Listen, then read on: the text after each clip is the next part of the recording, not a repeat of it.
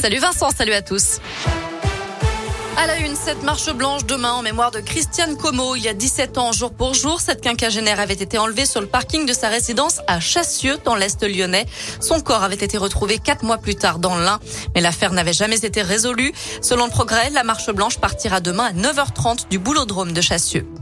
Une alerte à Priet, près de Pondin. Une fillette de 11 ans aurait été accostée mardi matin par un homme d'une cinquantaine d'années alors qu'elle attendait le car pour se rendre au collège. L'individu, au volant d'un 4x4 de marque allemande, lui aurait proposé de l'emmener. La jeune fille a pu prendre la fuite avant d'alerter les forces de l'ordre, mais aucune plainte n'a été déposée.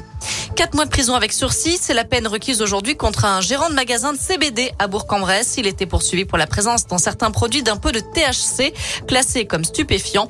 D'après le progrès, l'avocate de ce commerçant a demandé la relaxe de son client.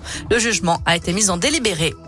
Nouvelle annonce du gouvernement ce matin. La prime à la conversion et le bonus écologique seront maintenus au même niveau jusqu'au 1er juillet. Une aide de 5 000 euros pour l'achat d'un véhicule peu polluant et de 6 000 euros pour l'achat de véhicules électriques ou hybrides, deux primes qui sont cumulables. 68 classes fermées cette semaine pour cause de Covid dans l'Académie de Lyon. C'est légèrement moins que la semaine dernière. 176 élèves et 5 personnels ont été testés positifs.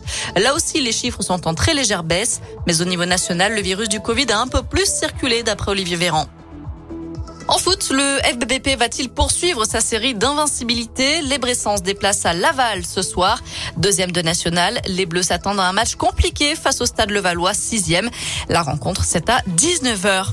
Enfin en basket, trois joueurs de la JL Bourg convoqués chez les Bleus pour les matchs du mois de novembre.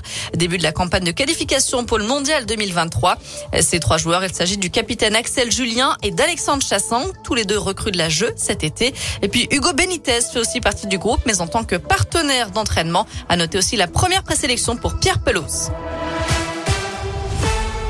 Merci beaucoup Noémie.